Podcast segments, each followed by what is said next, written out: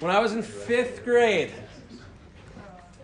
fifth grade, I had a crush on Heather Brumpton.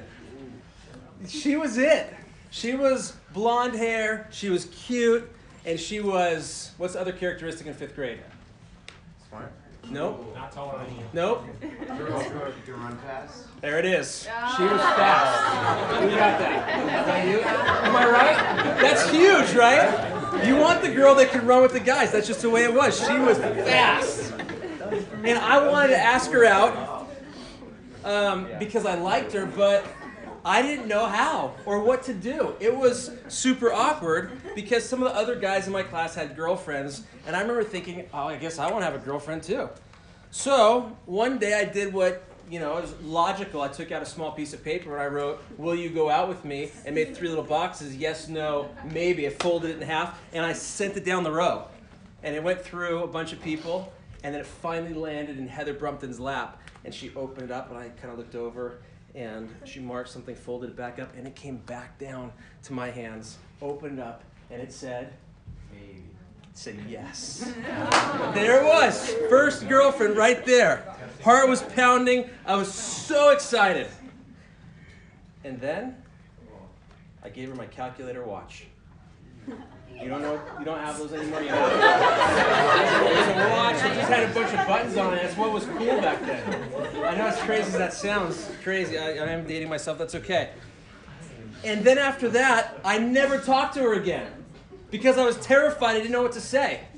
So for three months, we were boyfriend and girlfriend, but never said a word to each other. And at some point, I wanted my watch back because I didn't understand what was going on. And so I broke up with her and I asked her for my watch back. And she ran off crying. And I got a bunch of dirty looks from the other girls, and I realized this relationship thing's a lot harder than I thought. I had no idea what was going on. Crazy, right? Does anybody else have a story like that? You don't have to share it, but like weird. Okay, yeah, exactly. It's good. Uh, what about the story um, about when Tracy and I, my wife and I, worked in a really nice restaurant in Malibu, and people would get engaged there all the time because it was right up on the water, dolphins going by, sun setting, just beautiful. And so this guy came in early and he had it all set up. Okay, when I get up from the table and get down on my knee, then the whole serving staff is going to swarm. This guy's come with flowers. This guy's got the carafe of ice in it. The other guy's got the bottle of champagne. The other person puts the cups down, and all this is going to go super exciting for this engagement. And so he gets in there, and everybody's kind of standing up. The whole place knew what was going on, and we're all looking down, watching, ready to jump in there. And he gets down on one knee, and he looks up at her, and she's like doing something else in her purse, and she looks over and sees him, and she just goes like this. And she pulls him back and puts him in the chair. We're all kind of like, okay, walk away. And again, I realize relationships are difficult. Or what about the dentist in Poland who was recently dumped by her boyfriend? Okay, and uh, she he asked her for help just a few weeks after the breakup, and she said, I try to be professional, detach myself from my emotions, but when I saw him lying there in the dentist chair, I just thought, what a jerk. And so she then gave him a massive amount of anesthetic and coldly pulled out his teeth one by one. He said, I knew something was wrong because when I woke up, I couldn't feel any teeth, and my jaw was strapped up with bandages. Oh, So I read, but then I snoped it. It's not true. But anyway, that's a crazy, that's a crazy story, isn't it? Because somebody thought about that, doing that, but it's not true. But anyway, relationships, they're crazy, aren't they? They're just different, and every one of us in this room has some kind of a story that's embarrassing or really sad or heartbreaking about our relationships. And I'm talking specifically about a romantic relationship with the opposite sex. But as we dive into this series, let me just give you a few opening thoughts. Okay, a few opening thoughts just to get us in. And tonight, really, all we're going to do is kind of kind of crack the egg and just just you know get the ball rolling a little bit. Is that fair? I'm not going to take you deep into the scripture like we normally do through a particular passage. We're just going to kind of look around and pull some biblical principles together and give us a little bit of a thought on relationships. So these are just kind of like opening thoughts, precursors. First is this open admission I am not an expert in relationships, okay? I'm not. Uh, I'm a good example of doing things the wrong way. There she is. There she is. I was waiting for an amen from back there, but it didn't come. Um, I made a lot of mistakes, and Tracy can tell you about those afterwards if you want to ask her. But I will say this I know what the Word of God says. And I want to bring balance to personal experience along with the Word of God. You put those two things together, and you have something that's called wisdom, right? It's, it's wisdom is understanding how the Bible applies to life in whatever particular area you're talking about. And I've been around a lot longer than you, and I'd like to help you as you seek to try to please God in different areas of your life. Well, we need to see what He says in His Word, and I, I want to help you with that process, even though I'm not perfect in this, okay? And I will just say one more thing. I'm really glad to be on this side of marriage, all right? So we'll talk about that more in the future. But uh, that's number one. Number two, this is for everyone. This message is for everyone. You thinking I don't like anybody? Uh, everybody in this room is ugly. I don't really think I want to, you know, date anybody around. I'm not interested in relationships. I got other things I'm focused on right now. Right? You're too good for relationships, or you already know too much, or whatever. No, I don't think so. Whether or not you're into relationships or thinking about one or already dating somebody, you need to hear what we have to say. Um, you study for your tests, right? Okay, most of you do. Um, you practice your instrument, I think, right? You go to the gym to work out to get strong. You practice for your sport. And so, my point is, you prepare for the future. You prepare for those opportunities as they come. The same is true in a relationship, right? To look ahead and be prepared for what the Lord will bring. Some of you have been hurt badly. Some of you have no idea what to do on the opposite side. So you've been hurt badly and you're like, I'm done. Okay? This hurts too much. I don't care about guys anymore because they're all jerks. Um, and you have some experience there. Some of you have, on the opposite side, are like, I don't know what to do when she comes in the room. My tongue swells up, my hands get bloody, and I just go, Hi! It's like so awkward, right? And uh, I don't know how to help you. I'm sorry. But I will say that it's good to work into this. And whether and whether there's pain in your past, which is okay, and we can help work through that, or whether there's just a kind of embarrassment, that's okay. This is a good place to be. This is for everyone to see what God would say about what your relationships are supposed to look like. Um, some of you are going to be married very soon. Crazy to think about. And some of you are going to be married in a long, long time, hopefully, from now, right? Um, but this is good for both sides of that. Now, third thought I'm not an expert. This is for everyone. The third thought is that I am not your father and I am not the Holy Spirit. Okay? So, for me to come in and tell you, you need to do this and you need to do that, but I'm not your dad. Okay? I don't have that kind of authority, even though I'm old enough to be most of your fathers at this point. Um, and I'm also not God. I'm not the Holy Spirit with divine wisdom. So, so here's, let me, let me say it a different way. When you come in, um, don't look for license. Well, Sean said it's okay. So don't be listening thinking I'm, I'm looking just for an edge and he said that and you claim that and go for it. All right? That's the one side of it. Don't look for license in this. And the second side is don't look for legalism. Because that's like, hey, Sean gave me a rule, I'm going to follow it. He said I can't do this within this amount of time, or I need to go on four dates, or I need to have this kind of a plan. And you get very much like I'm going to follow the rules like a robot. That's not how relationships work and how God wants it. But those are the two lines. You got the line of legalism, the line of, um, of license, and you got to be careful that you stay in the middle of those things. So I'm not your father, I'm not the Holy Spirit. And then, and then next, I'm going to I'm going to ask each of you right now, when you come in, to come with an open heart, an open and a humble heart. So you might think, you obviously don't know who you're talking to because I got it figured out. You know, everybody in high school and last even the last couple years, they, they come to me when they've got problems because, you know, I just I just know women. I just I just I got it. So I help. Um, and some of you are thinking right now, what do you know about dating, old man? I mean, you've been married for 19 years. How do you remember even what was going on before some of you were born? And I was dating Tracy. That's crazy. Um, that's okay. If you come with this attitude, that's not even Greg Baird. That's a different. That ice cream truck lives down the street. It's like three doors down. And when I saw that come in last night, I was like, oh man, this is gonna be a turf war. but that's okay. You don't sell ice cream. I found out in the place you live. They go out somewhere else. Isn't that funny? It's a. It's like the ice cream man's code. Anyway. Um, but if you come with that kind of an attitude, like I got this, I don't need this, um, then the series is pointless. We want to come humbly to God to see what He says about relationships. And, and listen, we want to change to adhere to that standard. It would be a great joy for me as we put this series together and come week in and week out to see many of you in this room fall in love with each other. I would love that. I would love to do some weddings right here under this branch, in this very house, and perform a marriage right here. It could happen, okay? It would be awesome to see that happen. It has happened before. Am I right, George? There we go. I told George, George came in here on staff, and I go, we don't, we don't let our staff guys, you know, try to pick off college girls. But I said, George, you're the exception. Go find one. And where are you, Michelle? There, right there. That's it.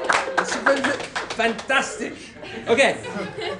So, I would love to see that happen here. Last but not least, I want to encourage you. We've got five messages. Try not to miss them. They'll be up online if you do, but um, everything's going to build off of itself, so it'd be good if you got here for each one of those. Okay? So here's the question. I'm just going to answer three questions tonight. You're a Christian who's interested in the opposite sex, in dating and in marriage. So, where should I go? With question number one in this. This is not really a lot of outlining if you're a note taker, but you can. Question number one are what are my options? Okay? Yes, I like guys, and yes, I'd like to be married someday. Or yes, I like girls, and yes, I'd like to be married someday. What are my options? Well, let's just let's just walk through this. Number one, uh, you could go to the animal kingdom, okay, and you could look at how the animal kingdom does relationships. So the bowerbird, not like the Chris bowerbird. This is B O W E R. Okay, to attract a mate, the male bowerbird builds this amazingly complex structure made from twigs, and it's often shaped like a small hut. Okay, decorated with um, a variety of objects as gifts for the mate flowers, feathers, stones, and even discarded plastic and glass to give it some color. Um, hundreds of pieces are carefully arranged. All around, the same colors are put together. Okay? Up. Oh. There's been a baby born. Jesse Dodson. 747. See, it shouldn't be able to come through while I'm preaching, but it just did. We got a picture? Let's just see. nope, nothing. Okay. All right. Congratulations. Thank you, Lord. Okay, so now this is what's crazy. The only reason that the male bowerbird will break its focus on creating its beautiful hut for its prospective mate is to go to another male bowerbird's hut and destroy it, and then come quickly back to his own. I think that's pretty cool. So you could do that, gentlemen. You could see what's going on, get out there, mess the guy up, and get right back into your turf going after it. Okay. Or you could be like the emperor penguin. They spend their lives, male and female, completely apart from each other. These are the big ones from what's the movie called? Yeah, that one. And and so they meet together once a year in late March they travel as far as 70 miles to get to the breeding site, which doesn't sound very far, except for if you walk like this, it takes a long time, right? Um, but once they're there, the penguins look for their mates by their mates by making a bugling call, and the male penguins generally stay in one place, and they call out to the females. And once the egg is laid, the female penguin immediately goes out to the ocean to eat, right? I don't know why, but she goes out to feed. And the male is just stands there for like two months with no food, no water, in the freezing cold. So it's like a bunch of dudes gathered around, like, well, like, what we, all right, I guess we're just here, like hanging out on top of their eggs, right? And they huddle together in large groups to conserve body heat, and they just stand there. The winds are 120 miles an hour. And then finally, the woman comes back from gallivant, like the ladies' night, right? She comes back and she finds her mate, and by then, the little chick, uh, by listening to the particular bugle call of the male, and with thousands of birds, finds her mate. So maybe, um, gentlemen, you could just make that call and the ladies will come in. Dating, okay, in the animal kingdom can be dangerous for some males. Um, you have the praying mantis and the male black widow, okay? They are often eaten after the mating process, right? In some species of the praying mantis, the male's head is actually removed from his body in order to complete the copulation process. So that's not a good place to be. But that's the animal kingdom. Okay, all right. So maybe we won't go to the animal kingdom. Let's go down a cultural example. Let's what different places in the world what goes on. So Cameroon, where is that? That's embarrassing. You should look it up. Look it up. South America. hey Siri. Where is Cameroon? She thinks it's Camarillo. Okay, forget her. Okay. We know where, we know where Camarillo is. Seth's got it. Okay, wedding. The Cameroon wedding is arranged by the family. Um, the family of the daughter sets this up, okay? The bride has a price that's named something between $100 and $200, and they the family goes to an interested man and basically negotiates with him until they get the highest price for themselves, and then they give the daughter away. Okay, that's cool. Uh, India, the parents negotiate a fixed marriage without the input of their kids. So this is like John Stead and I. We've talked for years about Zoe marrying Jackson, and so it may happen without either one of them being part of that.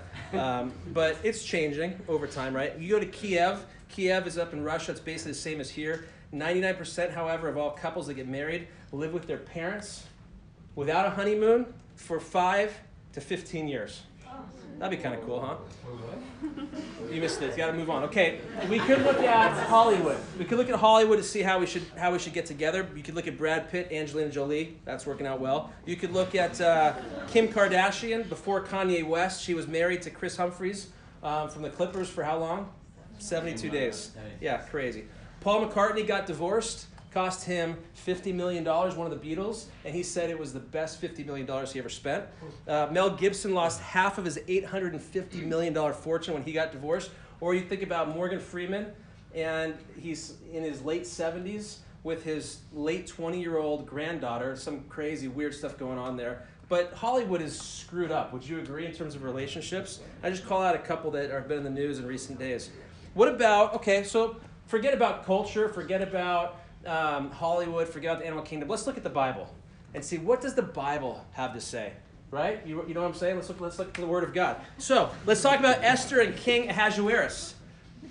This king has a beauty contest in which the selected women, they went around and found the prettiest women in the entire country, and they were pampered and beautified for a solid 12 months. And then they were paraded before him like a Miss USA pageant um, and he got to choose one. Whoever was the prettiest. Esther won that contest and became queen. So, ladies, you go away for a year, okay? Beautify, pamper, whatever that, doll yourselves up, and then come back and we'll have you parade through the house, and the guys will pick who they like the best for each one. That's that's weird, isn't it? Okay, all right, fine. How about Ruth and Boaz? How about this one? Ruth went to where Boaz worked, uncovered his feet, and went to sleep. So he gets cold in the middle of the night and reaches down to grab the blanket because he's like, Why, where's my blanket? And he finds Ruth down there, right? And they get married. So, ladies, go to the house of a guy you like, uncover his feet, lay down by his feet, when he wakes up, maybe you get married. I mean, it can work, right? How about Isaac and Rebecca? The servant of Abraham um, goes and he's looking for a wife for Isaac, so he decides to offer um, whoever offers his camels a drink will be the one. So here comes um, here comes Rebecca, she offers the camel a drink, and he goes, "She's the one." We don't have camels today, but maybe you could go down to the gas station just wait around for a girl to put gas in your car, and I don't know. Would that? Don't, how about Ra- Jacob, Rachel, and Leah? Guys, you go to the father of the girl that you think has the right stuff and say, "You give her to me, I'll give you seven years of work." Just barter for that. Like, might be worth it. You know what I mean? You could get that done right now, seven years in. Or, okay, last but not least, biblical examples Adam and Eve. Okay? Guys go to sleep, and maybe you wake up, you're missing a rib, but you have a wife. Okay? I don't know. Could happen. What's the point? The point is, is that no matter where you look, whether it's in the animal kingdom or in Hollywood or in our culture or even in the Bible, there is not a model given that shows how romantic relationships are designed to come together. What about Solomon? There's a good example 700 wives and 300 concubines. That's great.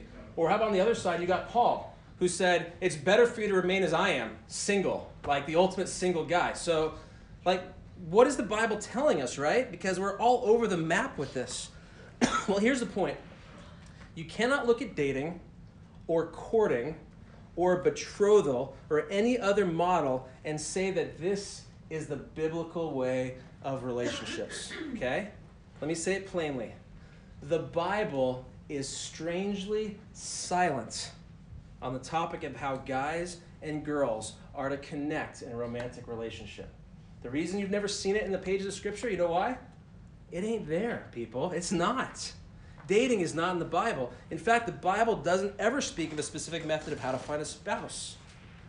But even today, many in the Christian world have gotten this wrong. I read a book when I was preparing for this um, series about relationships. This is actually a while ago. But it gave three characteristics that you should pursue in a member of the opposite sex. Number one, a Christian. It's pretty good. I, I'd go with that. Okay. Number two, a non smoker. Okay. All right, smoke if you got them, but if not, maybe date them. Okay, and then number three, number three, no sex. Okay, so those are three good things, but really, you wrote a you wrote an entire book. I bought that book to read that. I mean, give me a break. It's crazy, right? So the question remains. That was number one. Number two, what do I do now? Okay, so I forget what question number one was. What are my options? Question number two, what do I do now? So dating's not in the Bible. Uh, and we now know that God has not prescribed any method to find a mate. So, what do I do? Because I like girls. Guys are thinking, or I like guys. I, that's there's a lot of married people out there. I, I think that I want to get there at some point, right? What do I do? How do I proceed? Let me just give you some overarching principles to kind of get us going here. The first is this: relationships are not about the process that you use. They're about, listen, the person that you are. Okay? It's not about the process that you use, it's about the person that you are. And in the covering weeks, we're going to uncover what that means. Because God has not given you, and nor is He concerned about a list of rules and do's and don'ts. He's concerned about your heart. Mm-hmm. We're so desperate for programs, right? 10 steps to get a guy. You walk down the aisle and you look at that magazine rack and you're like, oh, am I dateable? I don't know. You find out. Open to page 72. 10 questions do you like to do? And you're like, well, I seven out of ten, so I'm partially dateable. Like, what does that mean? It doesn't. It's the dumbest thing ever, right? Uh, oh, you want somebody to tell you, just tell me what to do. Should I ask her out? Should I break up with him? Just tell me what to do. No. Um, the Bible doesn't give you that. It tells you who God wants you to be, okay? And the character qualities then to pursue in a potential mate. So that's the first thing. It's not the process you use, it's the person you are. Secondly, I just want to say it outright. The world's system is broken. Okay? The system, the dating system around you is not working. It doesn't work. It's broken. 40 to 50% of all marriages in this country end in divorce. I don't need a show of hands. I would guess the number's probably pretty close to that in this room. Okay? And that's just the, the nature inside and outside the church. Divorce is prevalent. One third of all births in the US are to unmarried women. And 60% of today's teenagers will grow up in a single parent home. Do you know what that says to me? It says to me that the system's busted, okay? It's producing broken relationships and then broken marriages and eventually broken people. Uh, today's dating world is filled with shallowness, focused on emotion and physical pleasure. And if you're going to buy into the world system that you have to have a boyfriend, that you need to hold his hand, get exclusive, spend a ton of alone time together, pull out of your friendships, pull out of church, ignore the counsel of your parents and your friends and your staff people, get physical. And, and none of that is in the pursuit of marriage. You're just going to have a good time. It's just because that's what you're supposed to do when you're in college, everyone else is doing it, then you're opening yourself up for potential danger. Okay? That you got to be cautious. And so I'm just telling you out of the gate, the system as you know around you is broken. Okay, the third thing here is the purpose of dating the purpose of dating, listen carefully, is to prepare for marriage. The reason that we have romantic relationships is to get ready for the ultimate relationship that you'll be in for the rest of your life. That's why dating exists.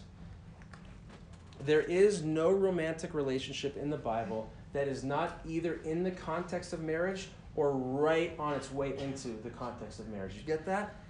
It's all happening in that context. So, the chief reason to have an exclusive romantic relationship with the opposite sex is for the express purpose of pursuing marriage. So if you're thinking, you know what, I just want to have fun and get to know some girls and I want to see what type of person I like and I'm, I'm 19 years old and I'm going to get married when I'm 32 when I finally can afford to get out of my parents' house, then uh, because at that point I probably will have finished the video game I'm working on now and I'll probably get a job then I'll be able to support myself at least probably to live with a roommate somewhere else. Then I'll think about it. So in the meantime, I'm just going to date You're not even laughing. That's okay. So it's like, um, it's like, ouch, that kind of was a little too close to home, maybe? I don't know.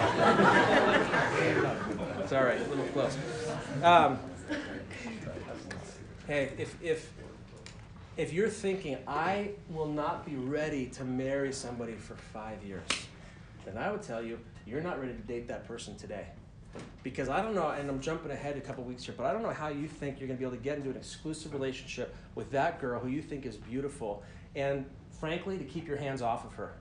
How, how are you going to last for five years in purity before the Lord, up, upholding her purity and your own when you're going to be in that kind of a context? I say it again the system's broken. It pushes you together in a way where you're going to fail. And so, so the simple principle is that if you're not in a dating relationship with the express purpose of coming into marriage together and moving down that pathway, then you're gonna be in trouble.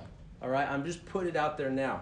We're all flesh and blood. We understand how we're built and what happens there, and purity is a big part of this. But ultimately, ultimately, you want to be pursuing marriage in that relationship. Now, any other reason, listen carefully, any other reason that you come up with, well, Sean, I don't think you understand how I work, okay? Because I think I can do it. And any other reason that you've got to be involved romantically with somebody of the opposite sex can be answered by a spiritual friendship with someone of the same sex. So you give me whatever that reason is in your mind about why you think you need to be exclusive with her or why you need to go off with him, and I guarantee you I can tell you and fill that with Mark for straight if you're a guy. Okay? Right here, buddy. You can do it. All right. That's fine. Vergastrati's awesome. But that's not the point of this. Uh, because if you're lonely, watch this. You don't need a guy to fill that, ladies. You need a friend. Okay? If you need accountability, it's not really wise for that guy and girl to sit down in that really deep spiritual conversation where you're sharing all of that. No. No, no, no. You need an accountability partner. Get a D group, get a staff person, get somebody the same sex to talk with. If you're bored on a Saturday night, come on over here okay? We're watching some movie that's rated G, and uh, we're hanging out, making cookies, doing all sorts of fun stuff, okay? If that's not good enough for you, then the Ovilus house is always open to dance, okay? So I'm just saying, if you need something to do, you don't need to go exclusive with that person. There's stuff to do in the context of the church. And you're going to hear a revolving theme over this series that the reason that dating is not written into the Bible is because it's assumed that romantic relationships are happening in the context of the local church. Natural relationships forming in the context of service and fellowship and being together in worship, things happen. We'll get there. Best place to find a girl, number one. Anybody want to guess? Church. Okay, all right, I'll give you church. Sorry, I said that. Number two. What's number two? okay, no, I'm looking for specific answers, not youth group, but that's close. Anybody? No, it happens all the time. Missions? Yes, it's missions. Come on. Come on, you guys are doing it. You got eight weeks. Am I right? Wait. Oh, wait, Terrell. Where's Terrell? Where is he? I forgot. He's got a girlfriend. Terrell. We're back to our theme. Okay, from camp. Terrell's going on missions for eight weeks. He's going to find an Albanian lady. It's going to be awesome. Anyway, we're going to come, we're coming back to this. But can I just say it again? It's not in the Bible, but you want to know how to find somebody? Go serve in the church. Sign up for children's and ask a couple girls in there. Like, guys, let me just give you a little secret, okay? You can get three ladies and say this Hey, in two Sundays from now, I'm to be serving with the three to four year olds It's a perfect place to be, guys. Little kids, you could be like, yeah. Would you be interested in serving with me? Come on! They'll never figure it out that you've got an interest in them. It's fantastic. Ah, I just gave it away. No, in the context of ministry and in the church, these things happen. But let me go back to the main point because I'm getting way off. There's not. This is not anywhere in my notes. Um, any other reason that you come up with to get involved romantically, other than for the express purpose of marriage, can be answered by a spiritual friendship with someone of the same sex. Okay? So we'll just leave that one there. Okay, question number three Where is my thinking wrong? Where is my thinking wrong? I'd just like to correct a couple of errors maybe that you have. And this is the last little point, but it's a long one. But I'll move through pretty quickly. Okay. Where is my thinking wrong? First is this. You might think this, and I'd say this is wrong. I need a boyfriend or a girlfriend to be happy. Really? You think so? I don't think so. Bible's pretty clear. True happiness, long-lasting peace, and satisfaction are not found in human relationships, but in a relationship with God alone. He made you, he knows you, he alone can fill you up. You can search this whole world over trying to find pleasure, satisfaction, and fulfillment, and you may find it for a time in the pleasures of this world, but ultimately, God alone satisfies. David said in Psalm 16:11, "In your presence is fullness of joy, and in your right hand there are pleasures forevermore." God alone gives true, lasting joy. Ladies, this is especially for you because many of you struggle with loneliness and acceptance and, and a desire for security and for attention. And, the, and you feel that if only you're able to be held in the arms of another, you would be made whole. And so you feel this need for a boyfriend. And I'm telling you that it's simply not true. Yes, it's great to have that physical connection. But I would encourage you to let this go and allow Christ to fill that hole. He is sufficient. He is all you need. He is enough. To put a boy in that role that Christ should fill, you will only be disappointed. It will only hurt you long term when he doesn't provide you the happiness that you expected. Matthew 6:33 is a theme verse of dating. I'll tell you why in a minute. He says this, "But seek first his kingdom." Yeah, you can't say that doesn't mean relate. No, no, no. Seek first his kingdom and his righteousness. That's the simple command. All these things will be added to you. He's talking about food and clothing and shelter. All the basic necessities. Your Father knows what you need. He will give them to you. And then he says, Do not worry about tomorrow, for tomorrow will care for itself. Each day, this is a theme verse of dating, has enough trouble of its own. Okay? Do you believe this? Do you believe that if you pursue God first, that He will take care of the needs that you have and ultimately satisfy you in a way that honors Him? Oh, are you trusting God? Are you worried about tomorrow? Are you doubting His perfect plan for you? I think we do that, guys and girls alike. We think, I don't know when she's going to come. I don't know if he's ever going to be here. I feel like I've been waiting forever. There's no cute guys here. There's nobody that loves Christ. Everybody here is weird. I don't know what to do, right? And so just go on and on and on, spiraling down. And so I'd like to give you just a quick example of a friend of mine um, who Tracy and I met when she was 25. And we watched as no guy showed interest in her for 15 years, right? She never really dated. She didn't ever have a boyfriend. She didn't have many options. And she went from 25 to 30 to 35 to 40 and still nothing. Now, a few of the things that you need to know about her she is one of the best staff people that I've ever seen. Served in high school ministry, junior high ministry, college ministry. She gave all of herself to her girls across many, many years, emptying herself out in selfless service. She's an absolute amazing saint, godly and awesome. And she's beautiful. And she's funny. And she's got a great personality. And she owns her own condo. And she's got a good job. She's not like, you know, on welfare or whatever. She's great. Her name, you know who she is, Nikki, Nikki Richardson, now Nikki Beasy, because there you are in this tough spot trying to trust God. It's been 15 years. What am I doing in this dead end town? And then Thomas Beasy comes around, right? And the dude's a stud. And the Lord just drops him in at FBC out of nowhere. And he's handsome. And he's smart. And he knows more about the stock market than I do. And he's, he's a, a, a really good dude. And they connect. And then I got the privilege of marrying them two years ago and they've got a baby and it's the coolest thing because nikki i believe this sought god first put his kingdom first trusted him not worrying not perfectly but waited on god and god gave her the fulfillment of that desire in his right timing so back to the point you think you need a boyfriend you need a girlfriend i don't think so you need to trust christ you need to come under his mighty hand. Know that his way for you is perfect and his plan for you is good. Right? We could say, secondly, by the way, I danced at their wedding.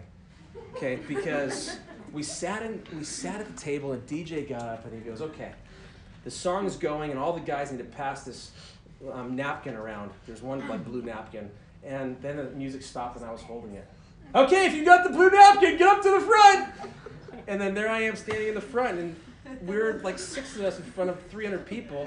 And he's telling me about washing the dog, and so you're doing. I mean, it's just the stupid. Never again. I would only do it for Nikki because I love her so much. Okay, number two on this. Not only you don't need a boyfriend or girlfriend, God will suffice and be enough. Second, you might think, wrongly think, where's my thinking wrong is the name of our point, that the Bible is anti sex, anti fun, and anti pleasure. Like everything I always hear in this room is about what I can't do. It's always about these rules and regulations. The Bible's so restrictive on my fun and my just the world that I want to live in. And this is the assumption that most people make about Christianity that the Bible is nowhere near as fun as what the world has to offer. And guess what? Hey, look up. It's true. Okay? Yeah. Well, did I just say that? Yeah. Go out there and you're going to have a blast. Okay? Enjoying the pleasures of this world. But listen carefully. The satisfaction is short lived, and listen again, it comes with a high price. A high price. Some of you understand that because of the scars that have been left from previous experiences. Some of you will understand that in the future because it will claim your soul, and you'll remember even this message from the throes of eternity in hell, wondering, why didn't I listen? It seemed so important at the time, like that bowl of soup for Esau. He gave away his entire inheritance for a single meal. What fool! And you'd give away your soul for a short lived pleasure. Crazy. Anyway, you look at the Bible, those sitting in church, all the nice, modest clothes, the boring potlucks, the, the ice cream truck that drives around with a funny guy in there with a big smile on his face. He was so happy to be out there. Um, I went to one of my neighbors, by the way, and he goes, Oh, not interested. I go, We're giving away free ice cream. I don't care. You're, you're 17. Like, you're, you're still in high school. How do you not? All right, we don't do that here. And he shut the door in my face. I'm like, that guy it might as well be 75 years old. no solicits. I'm like, this is ridiculous. He had a dog behind him. Like, ah, get back there, kids. I'm like, what is going on here? He's 17. Anyway, okay. But, but there you are, and you're looking around, right? You're looking around what the world has to offer, what your friends are doing, what they're wearing, how they talk, what movies they're seeing. They don't seem to care or experience any consequences in their life. They're just free to do what they want, and you're jealous. They're drinking, they're hooking up, they're partying, and it looks so good, and it has such a high appeal to your flesh. Am I right? That's how this goes. And so the question is the Bible anti sex, anti fun, anti, was my third one? Um, anti pleasure? And the answer is no. Did you know that not only does God approve of sex, but that He literally invented sex? Okay? Think about this for a minute. God made you and all of your body parts. All right, if you need a lesson on the anatomy of things, then you can go back to your seventh period. Um, you know what is that? That video, Nature of Life. Yeah, that health class. Yeah, it's just the worst thing ever. But anyway, um, God designed a man and a woman to come together and become one flesh. There's a sexual union in the very plan of God in Genesis with how He designed the bodies of men and women. Sex was designed by the mind of God then. And on top of all this, if you look closely at Genesis 1:28, the first command in the Bible, well, there's other commands because God said, "Let there be light." Just commands light into existence. But the first command to Adam and Eve, do you know what it is? Be fruitful and multiply and fill the earth. Do you know what that's a command for? If I'm reading my Bible correctly, that's a command to have sex. Okay, God actually commands sex within the boundaries of marriage. So is the Bible anti-relationship, anti-sex? No, but it does lay down very specific ground rules about where that makes sense. Because as the designer, God knows that in this context, sex is safe and makes sense. In this context, it's very hurtful and dangerous. It's like saying, man, that's a beautiful fire in the fireplace. It's so warm and nice. But the fire comes in here and torches the entire house. Not good. You got to keep the fire where it belongs. Am I right, honey? So that's a story. No, I'm just kidding. Okay. All right. Whew. It's hot in here. Okay, next. How about this one? I do not need help in my relationship. Or you could say, I'm an expert in relationships. You're thinking right now, this is like a, a common thinking where I think you're wrong, where you think, I don't need any help because I'm an expert. Can I, can I give you something tonight? None of you are experts in relationships, okay? I'm looking at all of you, every single person in this room, not an expert, okay? Not happening. How about Proverbs 15 22? Plans fail for lack of counsel, but with many advisors they succeed. You, you, simple reality is that you need help. You do. And I don't know why in the area of relationships, all of a sudden you, you work really hard to hold those things private and not talk to others because either you're embarrassed or you're scared or whatever. And it's like, yeah, this work's going great. Yeah, church is going good. I'm reading my Bible every day. How's the relationship going? Oh, it's good, good, good. Okay, gotta go. And, and that's like cut off. I don't understand that. Proverbs 1 5. A wise man will hear and increase in learning, and a man of understanding will acquire wise counsel. Yeah, seeking wise counsel is right there. Here it is. Find someone you trust. Okay, number one. Find someone who knows God, number two. Find someone who knows God's word, number three. And then go, number four, and ask them for help. Okay? It's not super complicated. Uh, if you're unwilling to do this, it gives two impressions to those around you. One is that you're a fool. That's what the Bible says, Proverbs 12 15. The way of a fool is right in his own eyes, but a wise man is he who listens to counsel. So, if you're unwilling, maybe you're a fool, or secondly, it's because you're hiding something. Okay? It is. I think so. Uh, you're fearful that the counsel that you're given after exposing what's going on in your relationship, ready? Here it is, will shut down the relationship and, and will alter what you're already doing, and therefore you don't want to let people in. I tell guys this all the time when I disciple them. If we come into a relationship and we're going iron sharpening iron, two guys discipling accountability, and I find out that you've been withholding things about the relationship from me, our discipleship is over at that moment. I'm done. I'm not coming back. You know why? This is such a close area in all of our hearts. It is so important to us, relationships. And if you're unwilling to come to that discipler or that person and say, here's really what's happening in my heart, you're unwilling to do that, guess what? You're hiding something and you're fooling yourself. Because the thing is headed down a pathway towards trouble, and you're saying, But I really don't want anybody else to know, and you're kind of enjoying your sin, and you're not seeing it quite rightly. And by the way, counsel from your friends that's not counsel, okay? It does. It's not. They're the same age as you. It, it's like the rat on the Titanic who's giving advice to the other rat. All right, both are in the same helpless situation and they're both drowning. They're not going to be able to help you. Just because he's been dating for three months longer than you doesn't mean he knows women. Okay, it's, that's not the story. But you say, next, next uh, kind of what's the category? Where's my thinking wrong? But I'm in love. I'm in love, so these things are okay, right? I'll tread very carefully here. Many of you believe that you're in love with the opposite sex. Uh, if you came to me today and you said, Sean, I am in love, I would tell you, no, I don't think so. You are in lust. I'm pretty sure you're in lust. You're infatuated. Uh, so much of what we define as love is really just lust in disguise. It is physical attraction it's motivated by the way the person makes you feel, or how they look, or how you look together, or the emotions that you experience, or, or what it looks like to have your first name and his last name, and what it looks like when you take that little app on your computer, you put your face in his, and it shows you these really ugly kids, and you're like, really? Okay, well, but I, I got news for you. All those things are not love, that's lust. And the dating world of today is all about the emotional and physical form of love, right? In fact, think about this. Most of the relationships around you are defined by the physical involvement that a guy has with a girl. Is this not true? You define the level and the seriousness of the relationship by the level of physical involvement. Oh, yeah? So what'd you do with her?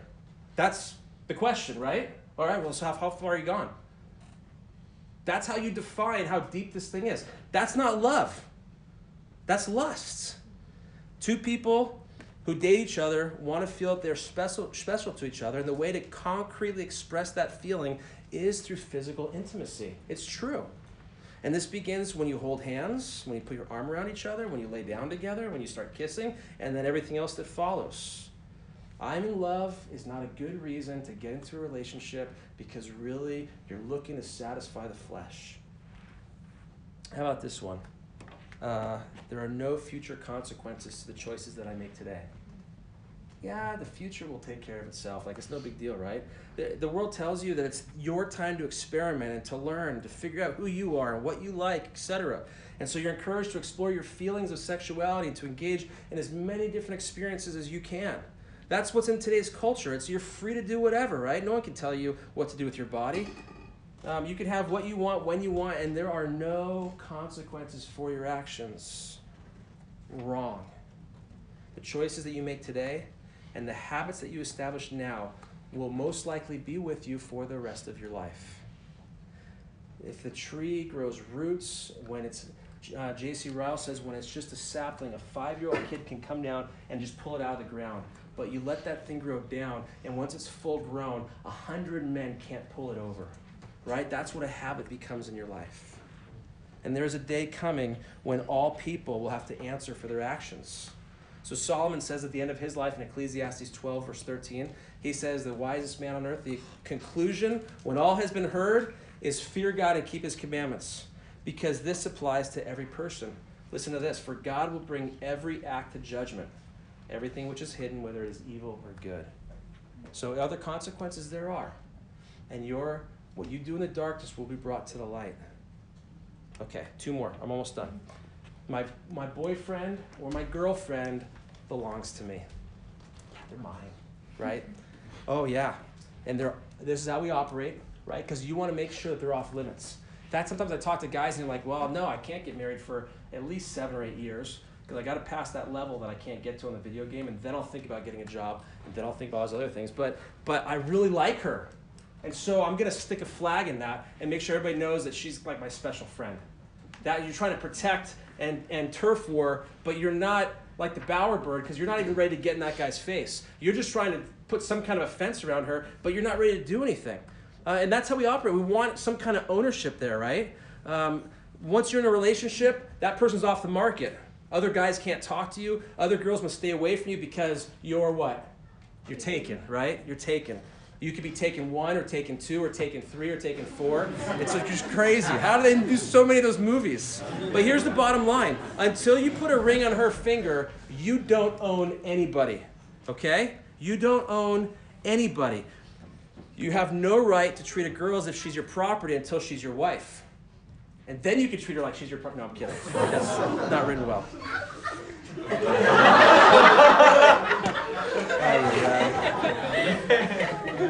um, the other person, listen to this. They don't belong to you. That other person, even if you're in an exclusive romantic relationship, listen carefully, does not belong to you. They are no more to you than a brother or sister in Christ. That doesn't change until you walk down the aisle and make vows and promises before a holy God together.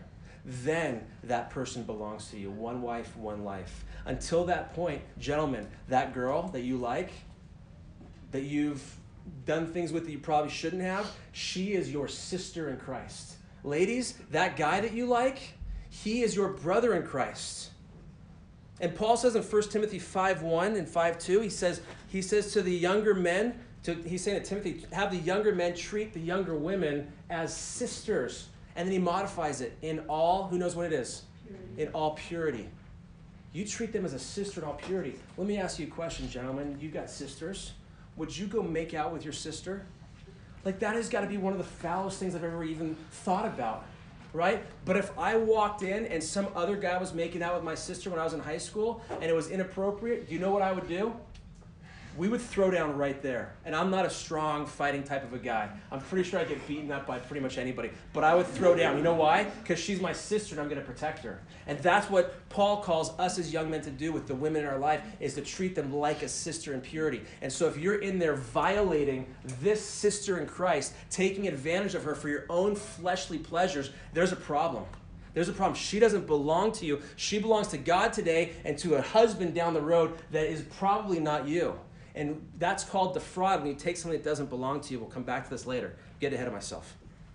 Next week, not now.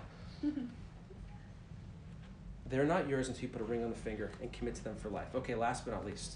My boyfriend or girlfriend is the most important relationship in the world. Like, this is it. Everything else just goes into black and white.